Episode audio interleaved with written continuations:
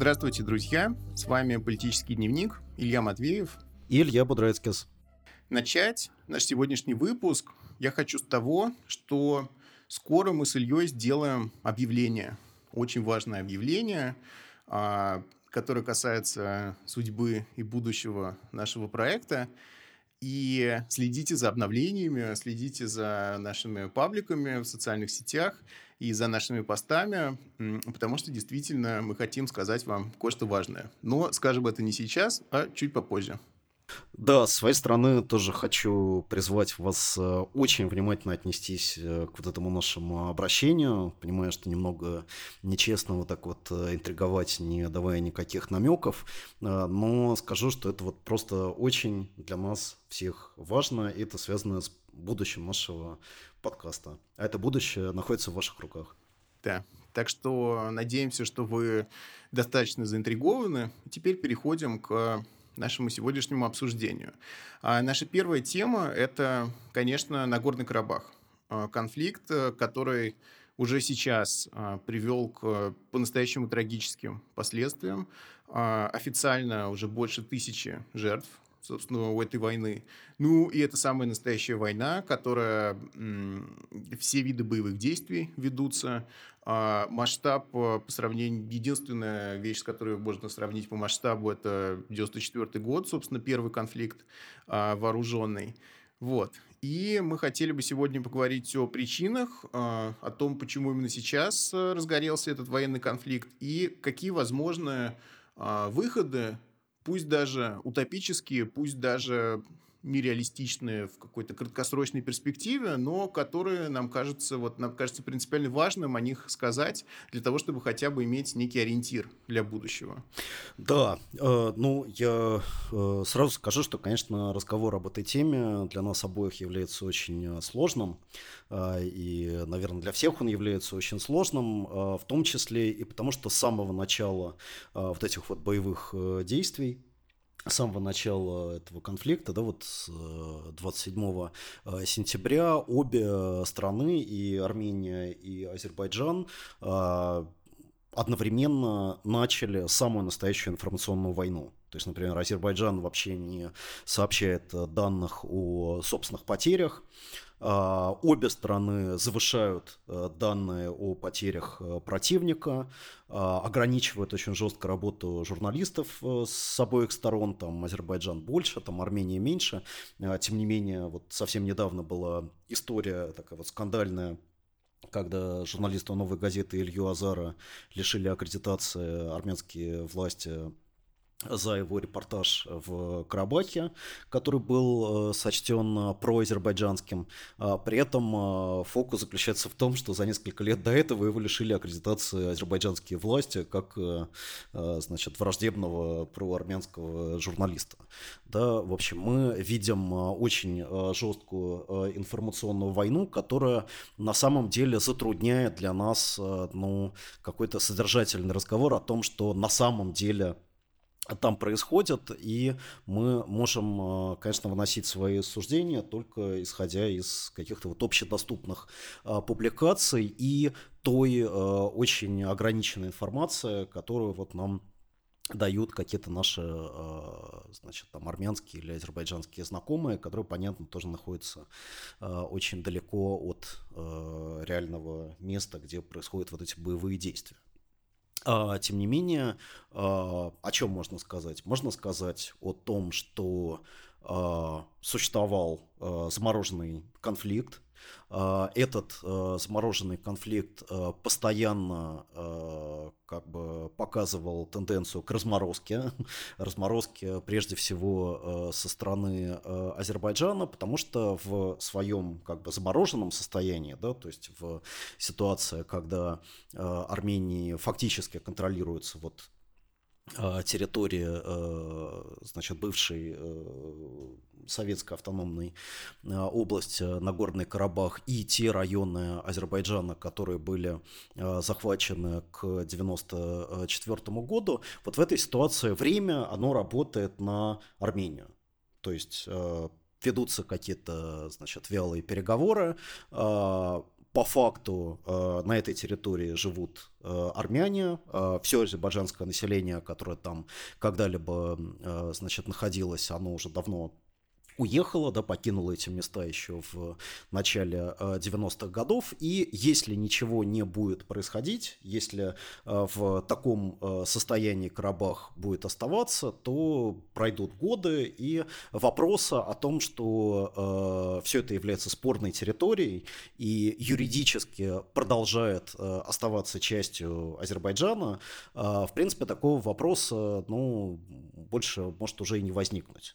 Поэтому для того, чтобы постоянно сохранять э, э, как бы остроту э, этого конфликта, постоянно напоминать о своем праве на эти территории, Азербайджану необходимо постоянно сдвигать границы, вот так сказать, вот этой вот непризнанной никем независимой республики, которая фактически контролируется Арменией. Но это означает э, военные провокации. Собственно, что означает э, то, что Азербайджан напоминает о том, что он является стороной этого конфликта? Это означает, в конечном счете, военные действия.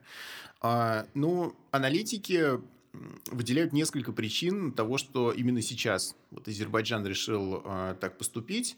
Э, первая причина в том, что сменился министр иностранных дел, и прошлый министр был более оптимистично настроен по отношению к правительству а, Никола Пашиняна. С другой стороны, а, сам Никол Пашинян за последние годы сделал несколько жестких заявлений, и, видимо, это обусловлено тем, что а, ну, в, в Армении есть оппозиция, которая все время его критикует с таких э, ястребиных позиций. Ему нужно доказывать, э, что, что он э, не забывает об интересах армянского народа. И, кстати, это в чем-то похоже на Зеленского, который тоже постоянно сталкивается с, вот, с внутренней националистической оппозицией и тоже поэтому занимает очень жесткую линию, э, собственно, чтобы никто не заподозрил, что он э, какой-то там соглашатель. Вот и Пашинян тоже так делает, но тем не менее эти заявления, естественно, азербайджанцев э, не могли обрадовать. А, кроме того, а, какой-то всплеск э, националистических чувств а, в Баку в июле, связанный в том числе с тем, что был убит генерал Палат Хашимов во время первой как бы, итерации этого конфликта. Ну и важный момент а, – роль э, России и роль Америки. Тоже вот многие наблюдатели отмечают, что Америка очень пассивно выступила во всей этой ситуации. Последний из всех вообще стран сделала какое-то заявление и не хочет участвовать больше в урегулировании конфликта сколько-нибудь серьезно. Да и Россия тоже несколько отстранилась. Вот и из-за всего из-за этого складывается такой момент, когда Азербайджан а, решил выступить. Ну и плюс э, то, что всеми обсуждается, это роль Турции Турции. Понятно, что Эрдоган, а, Эрдоган а, ведет э, как бы агрессивную политику. И, в принципе, турецкие геополитические амбиции растут просто с каждым годом, и Турция становится, честно говоря, довольно такой страшной страной, которая, ну, собственно, угрожает э, не, только, не только ситуации на Кавказе, угрожает ситуации в Сирии очень сильно. И здесь я, кстати, вижу некую систему в том, что, например, э, вот то, что Турция сделала с курдами да, в сирийском Курдистане, и вот это ее такое ограниченное, но военное наступление а, на курдов, которое было было санкционировано Америкой. И а, здесь то же самое. Турция как бы там, подстрекает э, Азербайджан к тому, чтобы начать боевые действия, и Америка тоже как бы не хочет э, вмешаться. То есть мне кажется, что пассивность Америки ведет к тому, что Турция, которая членом НАТО, между прочим, является, она как бы все, все более и более такую какую-то жесткую проводит линию.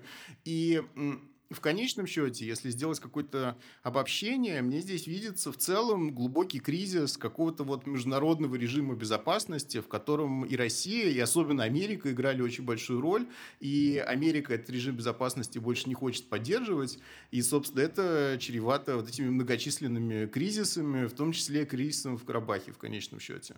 Вот потому что все просто выходит из-под контроля, и не только какие-то давние а, враждебности там выходят на поверхность, поверхность. Ну и, например, вот эти up and coming такие как бы нации, развивающиеся типа Турции, они начинают э, заявлять о своих правах, и на самом деле это очень мощное дестабилизирующее влияние оказывает. Ну то, что Турция с курдами, например, сделала, абсолютно возмутительно. И это очередной нож в спину курдам, который Америка как бы засунуло. Вот, поэтому я думаю, что в этом еще причина, в таком глобальном кризисе вот, безопасности мировой, в том, что страны разучились поддерживать какой-то вот мир, пусть даже своими плохими геополитическими, там, циничными способами. Э, да, можно сказать, что, конечно, и Армения, и Азербайджан являются частью какой-то такой разрушающейся мировой э, структуры э, там, вот, международных отношений. А, но э, нужно помнить, конечно, что тот конфликт, вот, обострение которого мы сейчас видим, он имеет и глубокие внутренние причины в обоих странах, и э, проблема Карабаха и в Армении, и в Азербайджане за прошедшие десятилетия стала такой вот важной интегральной частью э, ну, как бы государственной или там, национальной идеологии. Вот э, не так давно э, такой вот азербайджанский молодой левый э, исследователь Бахрус Самедов написал текст, очень хороший, где он объяснил, как на протяжении вот, там, последних десятилетий, да, середины 90-х годов, потеря Карабаха в Азербайджане преподносилась в качестве главной травмы травмы, потеря, э, переживание собственной э, жертвенности, э, которая сплачивает нацию, которая придает ощущение общей цели, общих стремлений и тем, кто поддерживает президента Алиева, и тем, кто значит, к нему там относится как-то более скептически. А с другой стороны, понятно, что тема Карабаха э, является совершенно определяющей для э, современной э, такой вот государственной идентичности Армении. Да, независимая Армения в там, так сказать, начале 90-х годов началась с идеи национального объединения вокруг защиты, так сказать, армян, которые подвергались преследованиям в Азербайджане, и, э, как написала одна армянская э, наблюдательница и правозащитница, а, вот буквально пару дней назад в своем посте в Фейсбуке, что а, фактически вот такой э, как бы агрессивный э, язык национального сплочения перед лицом экзистенциальной угрозы со стороны Азербайджана и Турции, который э, Пашинян э, публично э, озвучивал, да, так сказать, использовал вот в последние дни, на самом деле на протяжении последних десятилетий был внутренним языком э, э, Армении, на основании которого была построена там вся система образования, вся система патриотического воспитания, язык медиа там, и так далее, и так далее. То есть мы видим ситуацию, в которой борьба за Карабах стала ключевым моментом легитимности правящих э, элит, правящих режимов и в той, и в другой стране. Я не хочу сказать, что эти правящие режимы, они там э, совершенно одинаковые. Понятно, что в Азербайджане, э, значит, автократический такой персоналистский режим, в э, Армении он как бы более демократический, но э, тем не менее легитимность и того, и другого э, режима при всех их различиях, она, как сейчас выясняется, имеет в э, своем э, основании э, так сказать, вот эту идею э, борьбы за святую землю за святую землю, которая, естественно, является в одной версии исконно азербайджанской, в другой версии э, исконно армянской. И здесь встает вопрос о том, а что сделать жителям этих стран для того, чтобы каким-то образом сменить эту повестку, для того, чтобы э, переключить Э, внимание с, так сказать, вот идеей национального единства вокруг э, лидера, вокруг верховного главнокомандующего, потому что если мы находимся в ситуации войны, ни о каких э, разногласиях, ни о какой демократии, ни о каких социальных противоречиях речи быть не может. Если наш народ находится в состоянии, значит, новой там, угрозы геноцида да, со стороны там, нашего врага, естественно, нужно сплотиться вокруг э, лидера и выполнять его приказы. Вот можно ли э, эту повестку в принципе сменить? Вот, вот этот вот вопрос, он с особой остротой, он встал перед э, теми, ну, крайне немногочисленными оппозиционными, э, социальными левыми активистами, как в э, Армении, так и в Азербайджане вот в эти дни. Вот. И, честно говоря, хорошего ответа как бы на этот вопрос, э, к сожалению, э, найти нельзя. Потому что, ну, понятно, что в тот момент, когда реально начинается э, война, говорить о чем-то другом, да, и пытаться перевести фокус внимания с нее на какие-то другие вопросы, ну, практически невозможно. Но э, возможно ли это будет сделать или было сделать э, до э, того, как вот это очередное обострение началось? Хорошо, ну, когда мы с тобой э, готовились к этому выпуску, мы обсуждали параллели с э, арабо-израильским конфликтом, и э, будущее Израиля и Палестины есть э, утопический сценарий, ну, на данный момент утопический сценарий, который заключается в создании единого государства, так называемый One State Solution, и это государство э, потеряет большую часть черт, которые делают Израиль Израилем. Да, в этом государстве, видимо, для того, чтобы были равные права у а, евреев и палестинцев, а, в нем а, из Конституции, естественно, должна быть убрана строчка о том, что Израиль еврейское государство, должны быть убраны, исключены все какие-то этнические преференции, вообще этнический статус Израиля должен а, как бы, быть отменен. И, возможно, и называться это государство будет по-другому, не Израиль, кстати говоря. А, но без этого единое единое государство, в котором смогут как бы сосуществовать э, израильтяне и палестинцы, а, представить трудно. Но, с другой стороны, альтернатив тоже, собственно, нет, потому что идея самостоятельного палестинского государства тоже уже физически невозможна, потому что вся территория Палестины истыкана там, поселениями израильскими, в которых уже 600 тысяч человек живет, и а, там вся, вся инфраструктура израильская там существует, и, э, и, и Израиль, тем более, никакого two-state solution давно уже не предлагает. Да? Поэтому вот это one state выглядит как э, одновременно утопический и абсолютно необходимый путь э, в будущее. Да? То есть это вот на данный момент невообразимо, в том числе потому, почему ты сказал, когда там, с одной стороны, ну, я не знаю, Хамас там стреляет ракетами по мирному населению. С другой стороны, Израиль на это отвечает масштабными военными операциями, в результате которых тысячи человек гибнут. Какие, какой one state? Как это все в рамках одного государства может существовать? Но при этом, а что, а что если нет? Ничего. Все будет или, или, или one state, или все будет еще хуже, будет просто кровопролитие, террор, там, а, э, там, трагедии человеческих жизней будут продолжаться. Вот.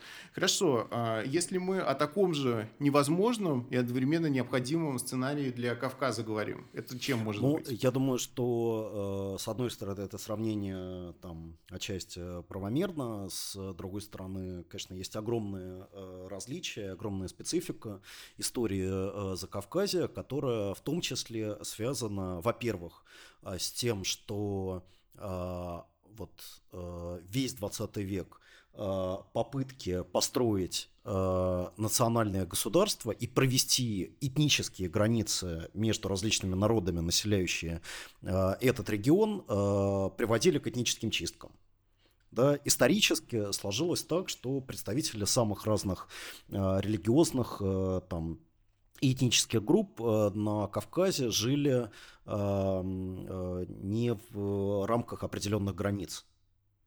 Да, и для того, чтобы эти границы провести и в и понять, а где на самом деле находится там Армения, а где на самом деле заканчивается Азербайджан, а какая территория по праву принадлежит тем или другим, необходимо военное решение, необходима этническая чистка.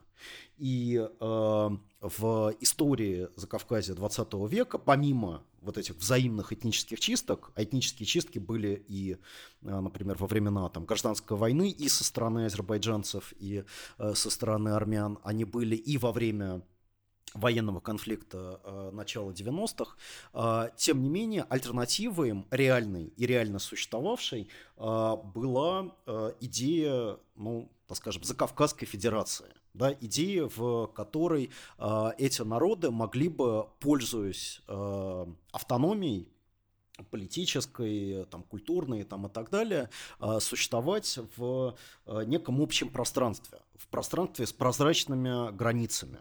Да, с границами, которые бы не требовали жесткого, а, а, жё, ж, как бы, а, жесткого тождества между этническим а, или там происхождением, да, или религиозной принадлежностью и гражданской принадлежностью. Вот, такой проект э, существовал в реальности, да, был опыт Закавказской Федерации в 20-е годы, и несмотря на то, что э, затем э, в Советском Союзе Армения, э, Азербайджан и другие э, там, народы этого региона были э, локализированы в отдельных там, национальных республиках или областях, тем не менее у них был очень в основном положительный и мирный опыт совместной жизни. Поэтому, с одной стороны, можно говорить, да, это там звучит утопически, с другой стороны, ну, огромное количество и азербайджанцев, и армян, особенно старшего поколения, помнят, э, как, э, в общем, они вместе и без, э, а, так сказать, какой-то там этнической вражды жили вместе там в Баку или в том же Нагорном Карабахе.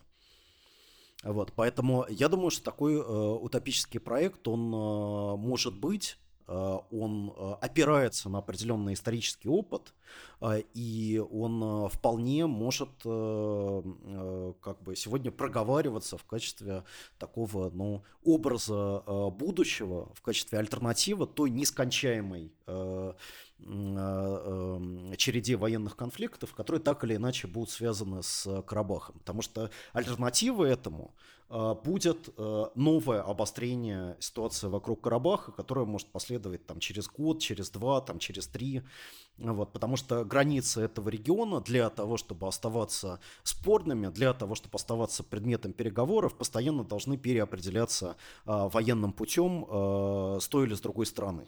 Причем, а, прежде чем такой проект может там, потенциально стать политической реальностью, он должен, естественно, многие десятилетия готовиться как а, такая общественная, гражданская, культурная реальность. Ну, то есть культурные связи, гражданские связи, там, не знаю, в искусстве, в науке, в литературе, в гражданском обществе, во всем между а, разными странами Закавказья, которые подготовят почву для того, чтобы они могли бы там превратиться в одну страну. Да? То есть э, понятно, чтобы сейчас не можем представить такого внезапного учреждения этой федерации, но мы можем представить себе такой долгий путь к ней, и э, этот проект действительно должен стать таким путеводной звездой да, для будущего, для более мирного э, будущего. Да, хотя, э, честно говоря, никаких э, просветов таких оптимистических в этой истории не видно. Перемирие, которое было заключено после 11-часового э, мастер-класса от Сергея Лаврова, угу. было нарушено буквально там на следующий день. Угу. Вот, и мы видим новую эскалацию этого конфликта, за которой, видимо, последует новый раунд переговоров угу. а затем через какое-то время новое обострение и так далее. Поэтому мы желаем э, стойкости, мужества э, и азербайджанским, и армянским э, левым угу. э, сторонникам другого мира, другого Закавказья, сторонникам социальной справедливости в этом регионе. Хорошо. А, наша вторая сегодняшняя тема – свобода слова. Честно говоря, было несколько разных сюжетов, которые мы а, думали сделать, а, вот, вывести в отдельную тему. Ну, политические увольнения в высшей школе экономики, например, то, что постоянно обсуждается.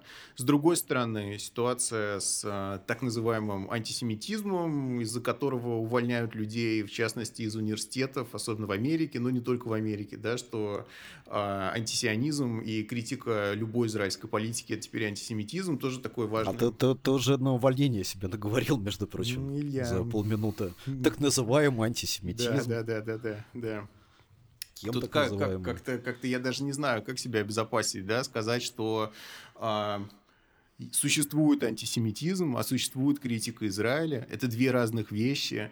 И да, бывают ситуации, когда одно опасно приближается к другому, а бывают и другие ситуации, когда это совсем разные вещи, одно к другому не имеет отношения. Я не антисемит. Вот так, мне кажется, нужно такое Звучит сделать. как антисемитизм. Звучит как антисемитизм. Черт. Просто кредо настоящего антисемита. Я, ладно, подожди. Так что, я учись. Да, да, пока меня не лишили еще свободы слова, ты меня лишай свободы слова. В общем, это был второй, второй даже сюжет а, до есть и третий сюжет, который тоже постоянно обсуждается cancel культура, поэтому за то, что ты меня обозвал антисемитом, Илья, я тебя сейчас заканцелю просто, понимаешь? Я припомню тебе такое и устрою тебе настоящий твиттер шит сторм, вот. Хотя у меня даже и твиттера нет, я устрою тебе шит сторм, не знаю пока как, ну придумаю.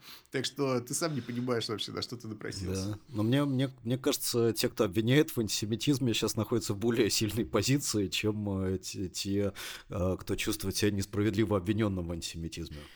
Ой, ладно. Так что смотри. Ладно, ладно, хорошо. Все, все равно, несмотря на попытки Ильи меня как бы остановить, я продолжу даже сложный разговор о свободе слова. В общем, что мы видим? А, мы видим такую противоречивую ситуацию, которая не сводится к каким-то простым казалось бы, простым кейсом. Ну, там вышка – это несложный кейс, когда просто человека увольняют за то, что, а, за то, что он а, неправильные политические взгляды имеет. И примерно это там и происходит. И понятно, чтобы это осудить, э, не нужно какие-то сложные интеллектуальные построения делать. Но, с другой стороны, вот это cancel-культура. Да? А, всем отлично известны ее эксцессы. Я приведу вот один только пример, просто который меня поразил больше других, хотя там было много удивительных примеров, что э, сотрудник э, компании в Америке, который занимается анализом данных, а, во время протестов против расизма, Дима а, опубликовал в Твиттере ссылку на статью о том, что статью научную политологическую, в которой доказывается, что в 60-е годы а, беспорядки черные приводили к сокращению голосования за демократическую партию в районах, где они были. Вот он пересказал содержание этой статьи кратко, а после чего был уволен со своей работы за то, что он э, tone deaf, за то, что он бестактно поступил. У нас тут протесты, у нас борьба против расизма, а он взял и вставил, получается, палки в колеса этой борьбы тем, что э, как это, злонамеренно и враждебно сослался на статью научную. Ну, то есть понятно, что, конечно, можно это признать каким-то там, не знаю, лес рубят, щепки летят, что вот э, основная масса того, что происходит, это хорошо, это плохо, но, с другой стороны, честно говоря, это уже не выглядит даже каким-то особо выдающимся случаем. Вот человека уволили за то, что он твитнул э, статью научную в научном журнале, да, но в чем здесь проблема? Проблема в том, что, хорошо, но с другой стороны на это посмотрим, что теперь публично не критиковать там расистов, да, потому что сразу это канцелинг, что вот если человек расист, уже нельзя написать, что он расист, если он реально расист, если он там плохие российские слова использует. То есть э, где, где пролегает граница с одной стороны, с другой стороны. И ситуация становится запутанной. Это уже не вышка, это уже запутанная ситуация. И чтобы эту ситуацию как-то распутать, я думал, что нужно попробовать обратиться к э, принципам, каким-то фундаментальным, основным э, вот, э, принципам, которыми руководствуются левые, например, когда говорят о свободе слова. Что мы здесь видим? Мы видим, что свобода слова, как и любые другие права и свободы, это а, формальная вещь. Да, это формальный такой универсализм, характерный для либеральной идеологии. И а, вообще говоря, свобода слова это, а, поскольку она является таким вот формальным принципом, который вообще не различает содержания никакого. Ну и вот эта формула, которую Вольтеру приписывают, что а, я готов умереть за то, чтобы вы имели право вот сказать то, что вы там хотите сказать, а, она как раз олицетворяет этот формальный такой вот универсализм. Неважно, что вы там говорите, главное, чтобы вы это могли сказать. И содержание вообще, в отличие от как бы формы, да, вот право это форма, а содержание не имеет отношения к форме права. Вот. И а, левые на такие вещи всегда смотрели с большим подозрением. С левых трудно было считать э, защитниками формальной свободы слова, потому что, ну, в пределе, в пределе, что это означает? Вот пример, который мне пришел в голову. Англия, 1936 год, британский э, союз фашистов, там Освальд Мозли организовал гигантскую демонстрацию на Кейбл-стрит, а, ну, собственно, череду башечников, таких вот британских. Вот и что получается? Если бы левые были не левыми, а либералами, они бы что должны были сказать? Ну, хорошо, фашисты, имейте право выражать свое мнение. Пока вы это мирно делаете, пусть даже там в соседней стране вы уже захватили власть э, и установили авторитарный режим, у нас вы это вроде как делаете мирно. Значит, э, не нужно протестовать никак. Мы вас, конечно, всех идеологически осуждаем, но мешать вам не будем. Вот, а британские левые вместо этого устроили побоище на Кейбл-стрит и фашистов как бы а, избили и предотвратили фашизацию вообще Британии. Но смотри, Илья, вот за, за вот этой либеральной идеей, э, например, вот, которая действительно очень емко выражается вот этой формулой Вольтера, да, о том, что я готов умереть за значит, ваше право высказывать э, взгляды, которые даже мне, э, для меня ненавистны.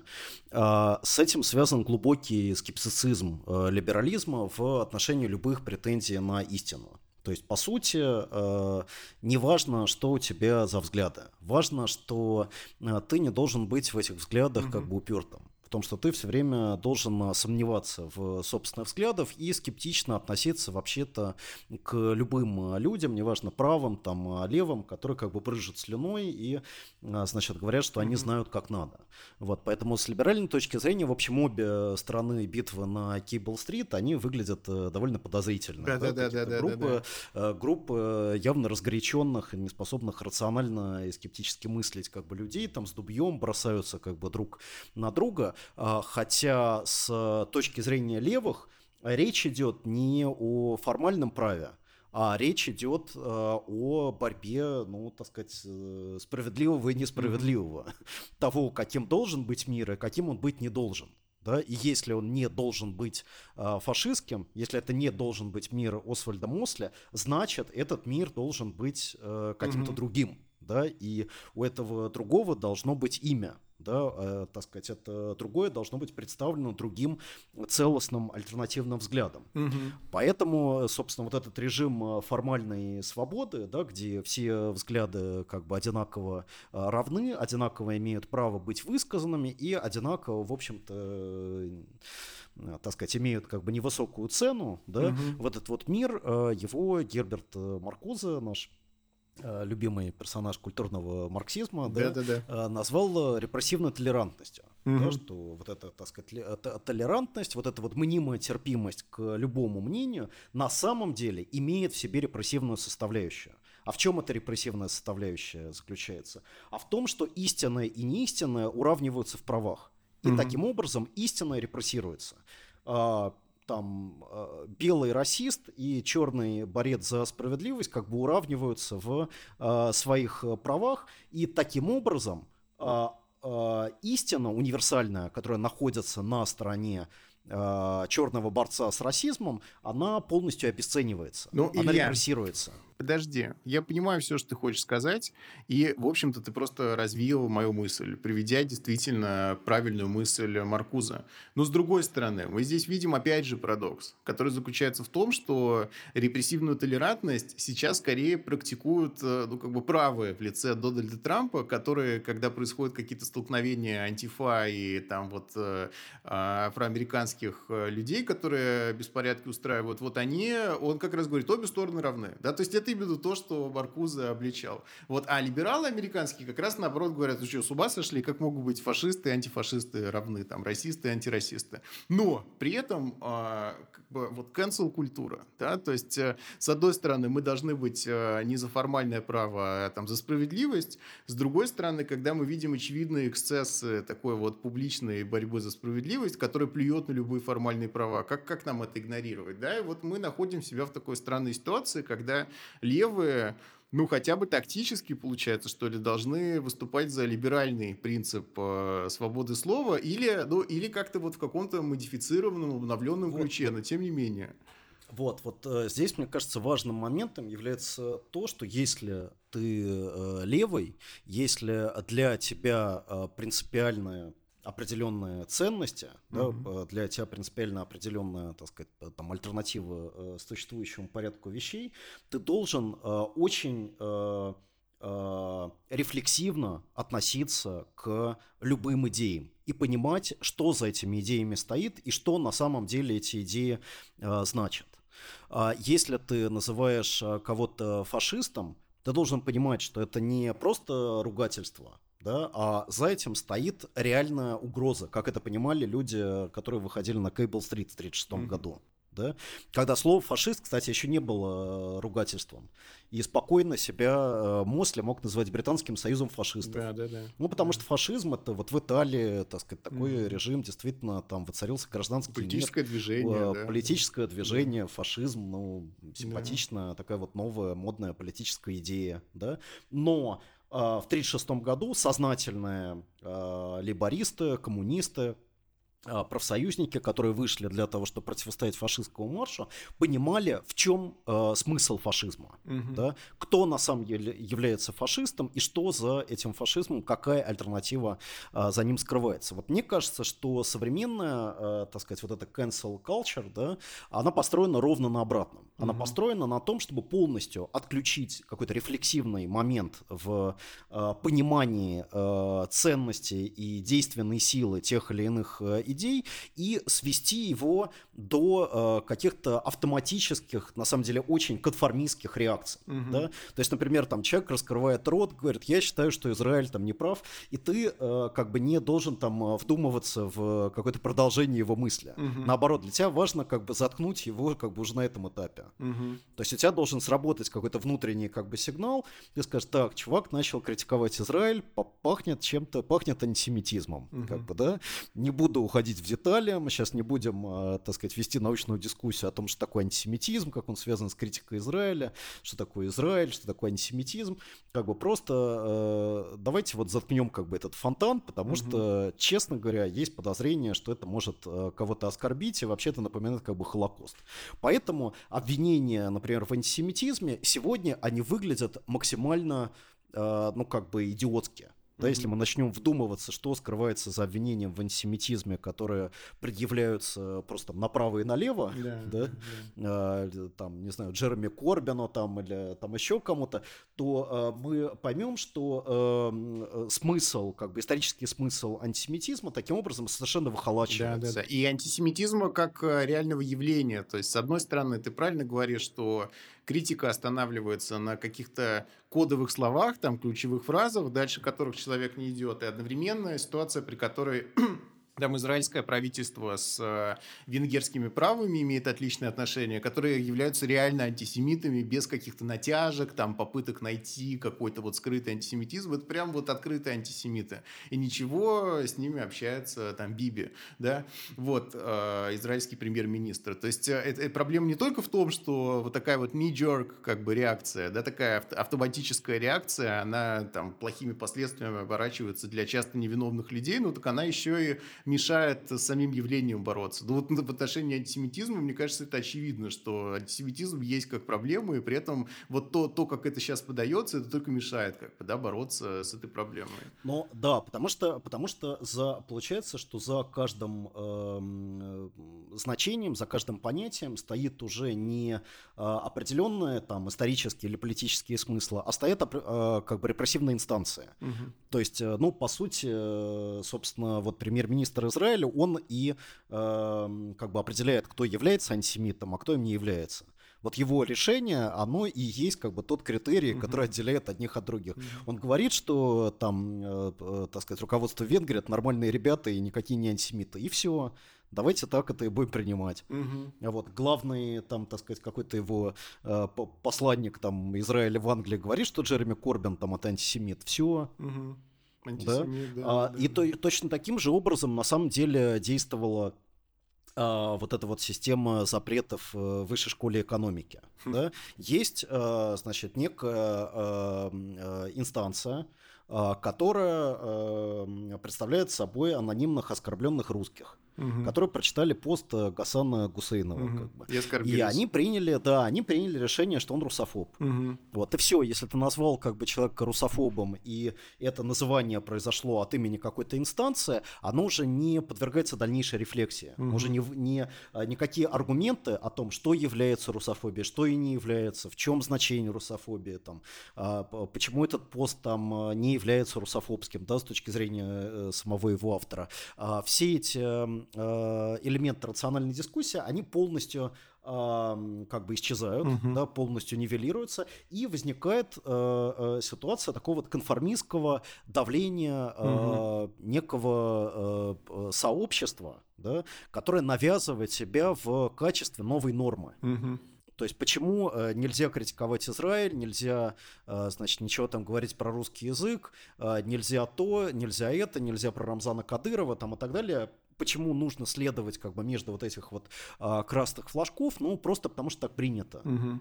Потому что если ты будешь э, правильно э, значит, себя вести, не заходить на эти запретные территории, у тебя будет нормально развиваться ну, как бы твоя жизнь, там строится карьера. Понятно, да. понятно, о чем ты говоришь, но ты опять же выбираешь скорее простые случаи. Бывают более сложные случаи, что а если человек сделал какое-то там российское высказывание или сексистское высказывание, да, вот э, как к этому относиться? То есть понятно, что логика здесь структурно-то похожая, что просто это высказывание считывается там как сексист, низкая по какой-то причине, поэтому вот наступает автоматически давление, как бы, да. Но, с другой стороны, что теперь, нельзя критиковать сексистские высказывания, понимаешь, тут есть какая-то какая проблема, но мне кажется, она заключается в том, что, ну, во-первых, это вопрос э, тактический, там, стоит ли бороться с расизмом с помощью твитов, да, там, которые против других твитов выступают. Вообще, твиты – это хороший способ социального прогресса или плохой способ социального прогресса? Вот. Ну, и есть такая вот, э, есть вопрос рефлексии, то есть мы как бы в целом критикуем какое-то социальное явление, или мы просто пытаемся очистить реальность от его каких-то внешних там проявлений, что если мы все твиты российские как бы заблокируем, тогда и расизма самого не будет. Вот, то есть... Э... Ну, одно связано с другим. То есть слово и поступок, они взаимосвязаны. Нет, так сказать, чистого суждения, которое бы никак не было бы связано там с каким-то действием, да, и никак бы не изменяло реальность. Угу. Вот, в этом смысле, конечно, нужно бороться там с российскими высказываниями. А при условии, что мы можем объяснить, почему эти высказывания являются российскими и что такое расизм. Угу. Угу. Мы ведем постоянную как бы, работу по пониманию того, что это заявление, как оно связано с общественными противоречиями угу. в целом, как оно, какое место его критика занимает в нашей собственной системе взглядов. Хорошо. А, вот заканчивая, наверное, с этой бездонной, на самом деле, темой. А, ну, вот такой тебе пример. А, мне кажется, в Америке одна из самых ярких сторон всей этой cancel истории была в том, что регулярно и постоянно увольняли людей, которые на вопрос там Black Lives Matter отвечали All Lives Matter. Да? Вот. С одной стороны, всем понятно, что таким образом они Таким образом, они а, как бы демонстрировали, что они не согласны с движением, не согласны с, э, с постановкой вопроса, там, не согласны вообще с этими протестами. С другой стороны, значит ли это, что они все расисты? Да? Видимо, нет. Ну, как бы они там какие-то, может быть, не присоединившиеся, может, у них правые взгляды, но трудно сказать, что они расисты. Да? Но, тем не менее, наказанию подвергается вот именно такое как бы нежелание, нежелание солидаризоваться. Если не Black Lives Matter, тогда там увольнение. Да? Это действительно вот, ну, много таких случаев было. Вот. И мне кажется, что вот здесь где-то пролегает граница, потому что боро... если уж мы боремся с высказываниями, то эти высказывания должны быть российскими, они не должны быть высказыванием как бы своей политической позиции, а, которая к расизму как бы не сводится. Ну, то есть All Lives Matter, мне кажется, что это все-таки не расизм, да? Вот. Я, я могу себе представить, что даже какой-то человек из чисто нонконформистских соображений мог сказать, что он не согласен. Да потому что, ну, это действительно напоминает как бы какую-то компанию, в которой э, залогом продолжения твоей карьеры является э, формальное согласие. Mm-hmm. Вот формально ты должен сказать, я э, не являюсь коммунистом mm-hmm. и осуждаю преступления коммунизма. Я там против там расизма, там, да, то есть действует на самом деле абсолютно та же э, как бы механика, в которой человек, который говорит, да, Black Lives Matter, да, на самом деле э, остается точно такой же авторитарной личностью, да, да, какой да. он э, там был, не знаю, во время охоты на ведьм там в, во времена маккартизма. Вот так вот вообще. Ну или как минимум каким-то таким конформистом и лицемером там в какой-то степени, да я уверен, что много лицемеров есть. Вот. И, и совершенно непонятно, кто, кто из этих людей как бы является действительно каким-то вот человеком, который разделяет идеи как бы этого угу. а, а, движения и действительно является его сторонником, и просто, так сказать, конформистам, а то, что между, между ними стирается как бы вот эта формальная грань, ставят сами идеи этого движения под угрозу. Угу, угу. Ну, то есть э, бороться надо с расизмом, а не с твитами, получается. Вот так вот. И быть тоже антирасистом, как бы, а не там твиттер-активистом каким-то. А, с болезнью, а не симптомом. Все. Идеальная формула, которая, пусть может быть и так формально, но все равно закругляет, закругляет наш разговор. На, нашу антисемитскую. Нашу антисемитскую, российскую, российскую дискуссию, да. Хорошо, вот так вот мы не боимся касаться опасных тем с Ильей. Может быть, мы даже и боимся немного, но касаемся все равно, потому что мы... А, но теперь, теперь, теперь мы коснемся прекрасной да, теперь темы. Как-то, не опасно, как... а прекрасно. Да, слушай, я как-то даже чувствую такое облегчение, потому что это будет несложно по сравнению с двумя предыдущими темами, да, покритиковать э, либеральных экспертов, это, это даже как-то приятно будет сейчас вообще. Вот, ну, кто, кто начинает, хорошо, кто? Ну, э, давай я, я начну, давай, потому что давай. я знаю, что тебе есть что сказать сказать. А, значит, вот э, недавно а, Любовь Соболь, э, активистка фонда борьбы с коррупцией, к которой мы оба очень хорошо относимся а, и считаем ее смелым и принципиальным человеком, угу. записала такую вот программу на канале Навальный Live, которая посвящена, собственно, тому, как должна быть устроена экономика прекрасной России будущего.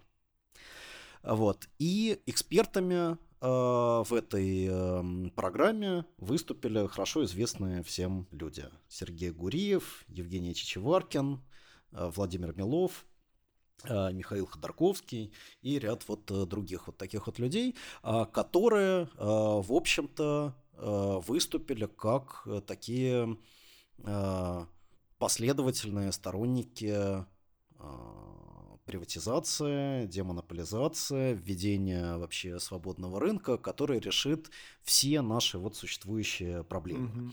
Более того, э, эта программа, она э, как бы была призвана выявить такую э, отсутствующую в политической риторике Навального положительную альтернативу. Угу. Да, в чем вот состоит как бы наша программа? И здесь слово от Навального и его активистов, которые ведут повседневную борьбу, да, политическую, передается, значит, людям, которые знают, как надо.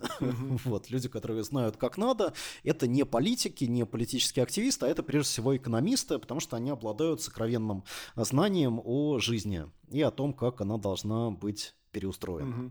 Вот. А, и, э, конечно, э, эта программа, она при всем вот этом нашем веселом настрое, она повергает в довольно Uh, довольно грустные чувства, такое, гру- грустное, yeah. грустные чувства, грустное настроение, uh, потому что, ну, действительно возникает ощущение, что люди, которые там участвовали, они, как сказал один классик, да, вот ничего не поняли, ничему не научились.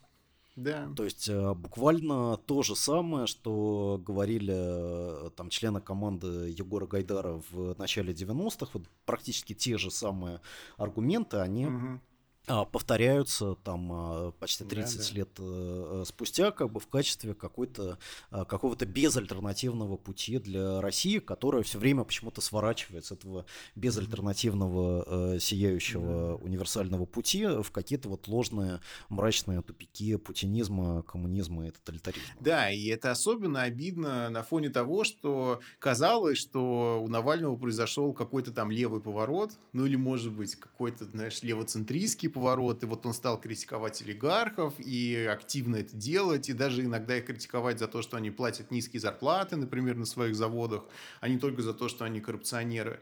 И там требование повысить минимальную зарплату до 25 тысяч, казалось, что там какой-то пересмотр, что ли, идет, ну, хоть каких-то, да, каких-то вот элементов либерального консенсуса. А сейчас видно, что этот пересмотр оказался совсем-совсем поверхностным. По сути дела, какого-то экспертного уровня он вообще не затронул. И от этого, кстати, создается очень неприятное ощущение, ну, собственно, популизма в плохом смысле, что Навальный на публику одно говорит, а на самом деле в его команде там вообще почту хотят продать, как бы, да? Там Навальный говорит о том, что ну, нужна социальная поддержка, а в это время Белов заявляет, что да, это почтовая служба, она вообще неэффективна, давайте почту приватизируем. Реально волосы встают дыбом. Это прям вот худшее, что может с политиком произойти, когда ты начинаешь подозревать, что там есть какая-то вот э, реальные там принципы принципы, да, которые не озвучивает, потому что он демагог. Вот. А есть, э, собственно, его демагогия вот это. А, а то, что команда готовит, это совершенно не то же самое, что он озвучивает на публику.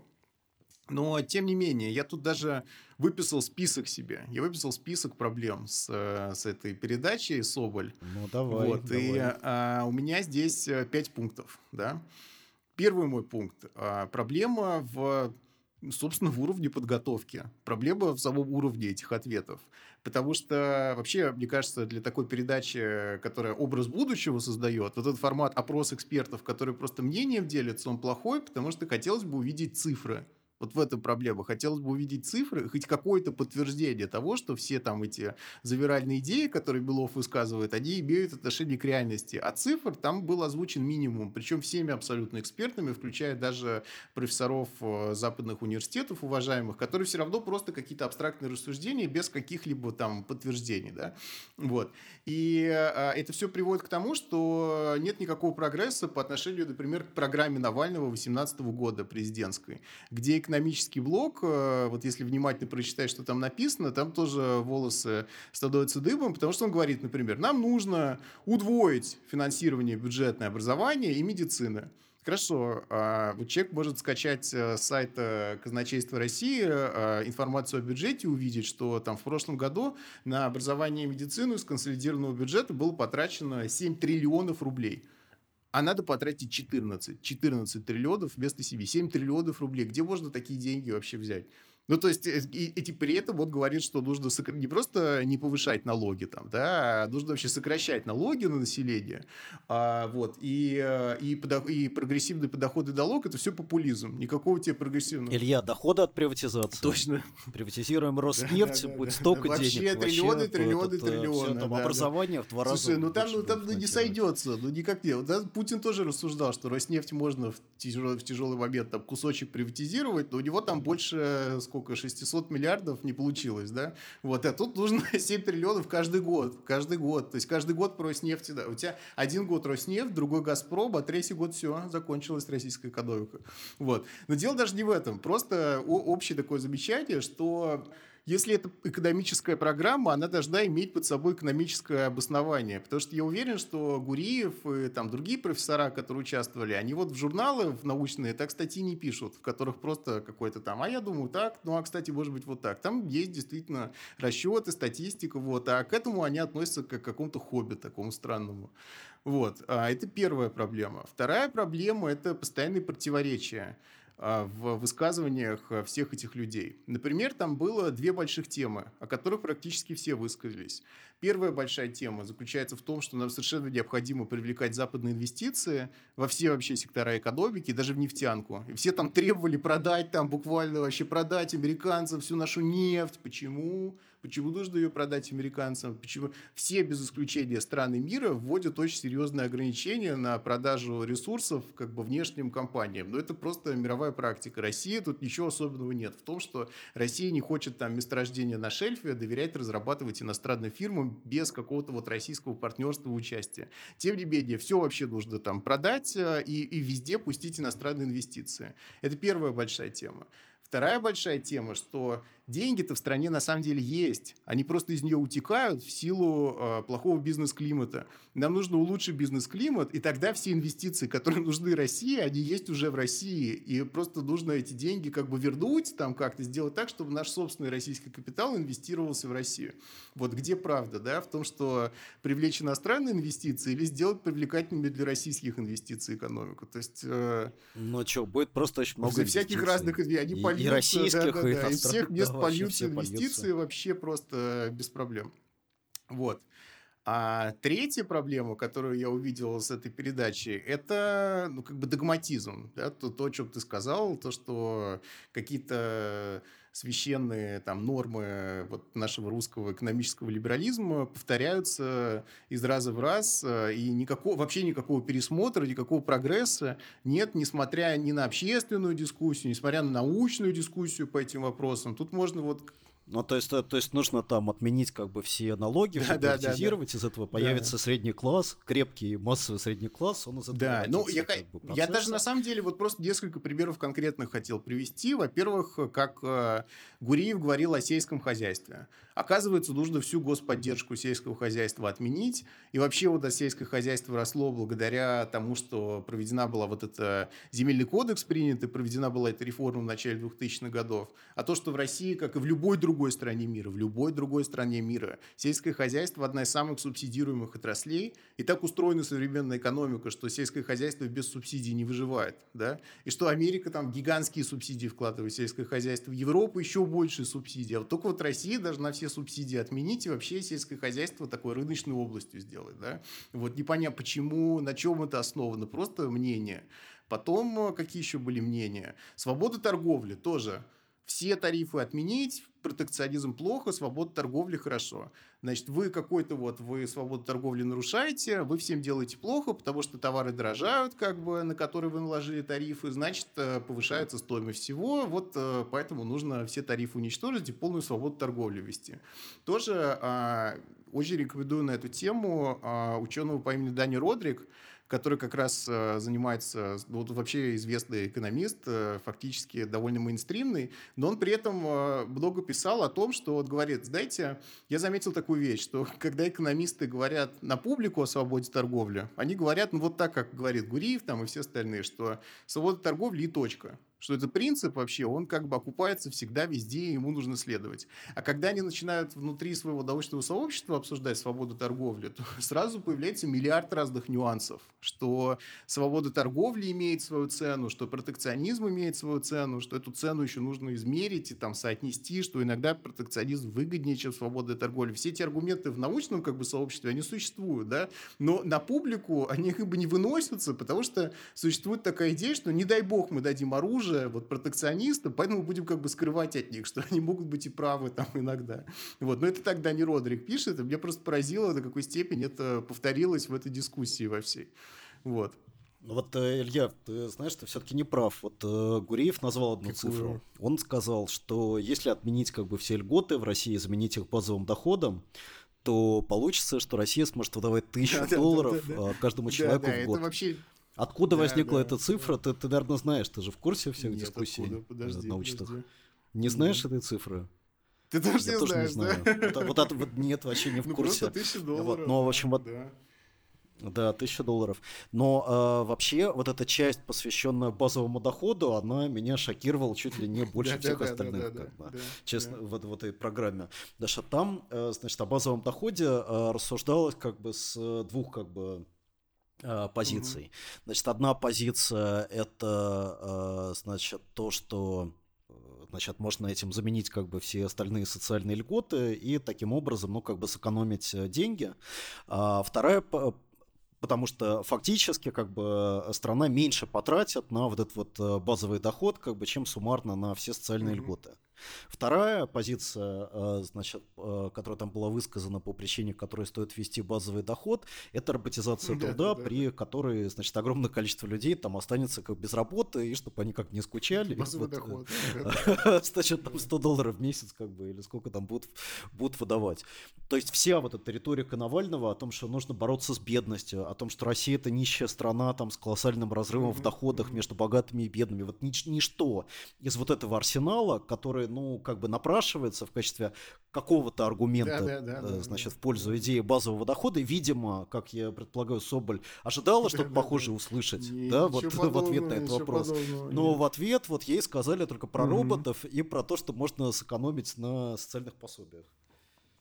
Слушай, ну, базовый доход, ну, конечно, здесь можно сказать, что они там предполагали, что с бедностью можно и другими какими-то способами бороться, не только базовым доходом. Но в целом э, там а, Ашурков единственный, кто немножко отличился от всех остальных. У него тоже был свой собственный социал-демократический поворот же. Он даже когда-то писал несколько лет назад такой текст. И он в конце так аккуратно сказал, ну, вы знаете, неравенство все-таки все проблема. И, и тут его Соболь спрашивает, а что же нам делать? Он говорит, ну как-то вот перераспределить, что ли, вот от крупного бизнеса там к населению как-то. Она спросила, а как? И он, ну, как? Ну, как-то вот его по-другому надо к крупному бизнесу подходить. На этом вся дискуссия закончилась, да? То есть, он, ну, спасибо ему, что он хотя бы обозначил эту тему, потому что это, конечно, было по сравнению с другими, это гениально прямо. Ну, то есть, то, как они обсуждали это, да. Ну, это... это гениально, потому что обозначение социального неравенства и политического неравенства, да, это mm-hmm. как бы основа всей политики Навального. Да, да, да, да, да. То да, есть, если бы он не затрагивал этой темы, вся его политическая э, как бы идея, да. да, вся его политическая стратегия, она полностью бы потеряла просто почву э, под ногами, и просто он бы превратился вот в очередного такого либерала там из 90-х годов, который продолжает говорю. рассказывать, Конечно. Там, что рынок решит все проблемы. Конечно, так в этом и проблема, что Навальный сам так может и не говорит, а его вот этот коллективный мозг экспертный, он именно это и говорит, и продолжает говорить, и только Ашурков как-то у него более серьезные взгляды поменялись, да. Даже Гуриев. Мне казалось, что Гуриев как-то стал, э, ну, то есть он, он стал тоже более таким э, широких взглядов человеком. Но, честно говоря, я вот по этой конкретной передаче я этого вообще не заметил. Но в любом случае, по сравнению там даже с Гуриевым, там все-таки главная вот э, звезда – это вот Милов или Милов, не знаю, Милов, наверное. Но это просто, это, это вот я даже не знаю, там, с чего начать вообще. То есть... Э, с пирамиды масла. С, пирамид, с пирамиды масла. С пирамиды масла. Нет, но то есть, что надо приватизировать почту, потому что люди по пирамиде масла живут, вот, ему как бы почта уже там это не нужна вообще. Ну, он, конечно, не так сказал, но почту надо приватизировать. Потом, что еще надо сделать? Говорит, не знаю ни одной страны, в которой государственный капитализм привел бы к модернизации экономики. Не знаю ни одной страны.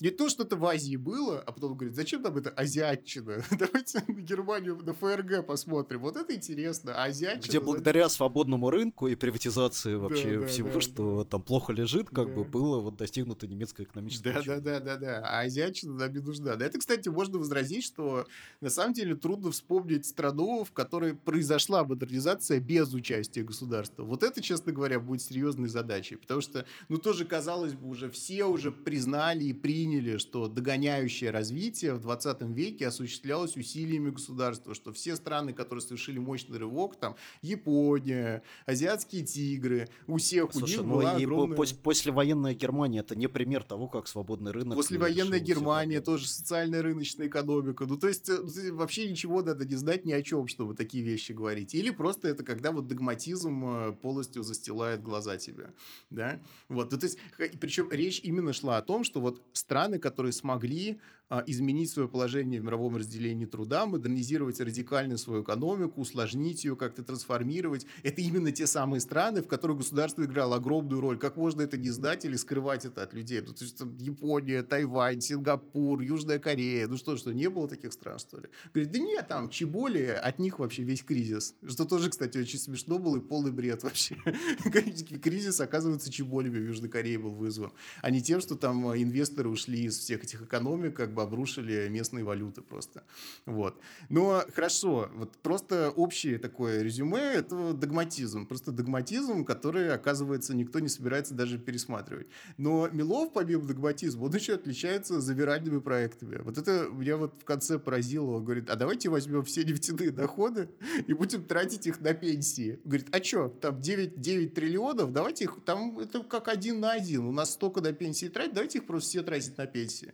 Я уж не говорю говорю то, что до этого рассказывал, что нужно фонд создать, который, как в Норвегии, будет инвестировать по всему миру. А потом он говорит, да что там инвестировать? Давайте вот мы зарабатываем эти нефтяные деньги и просто их на пенсии все отдавать. А то, что у нас другие есть статьи в бюджете, которые тоже от нефтяных денег зависят, это все просто полностью забылось и вытеснилось. Ну, то есть это просто говорит об уровне подготовки и об уровне вообще экономической программы нашей самой серьезной оппозиционной силы. То есть не надо быть даже левым, чтобы увидеть, что это просто беспомощное, что там нету никаких серьезных идей, что даже, более того, они даже все не понимают, как бы, Белов то ли не понимает, то ли делает вид, что как это сейчас устроено, что они все говорят, когда наше государство начнет тратить нефтяные деньги на пенсии. Но опять, ну сходи ты на сайт казначейства, скачай файл с бюджетом, посмотри трансфер в пенсионный фонд. Это как раз те самые 4 триллиона, может не 9, но там 4, да, которые как раз из нефтяных денег и берутся, что 50% пенсионного фонда в России это, собственно, заработанные на нефти федеральные деньги, которыми комплектуется пенсионный фонд для того, чтобы пенсии выплачивать. У нас сейчас уже огромные нефтяные доходы, гигантские,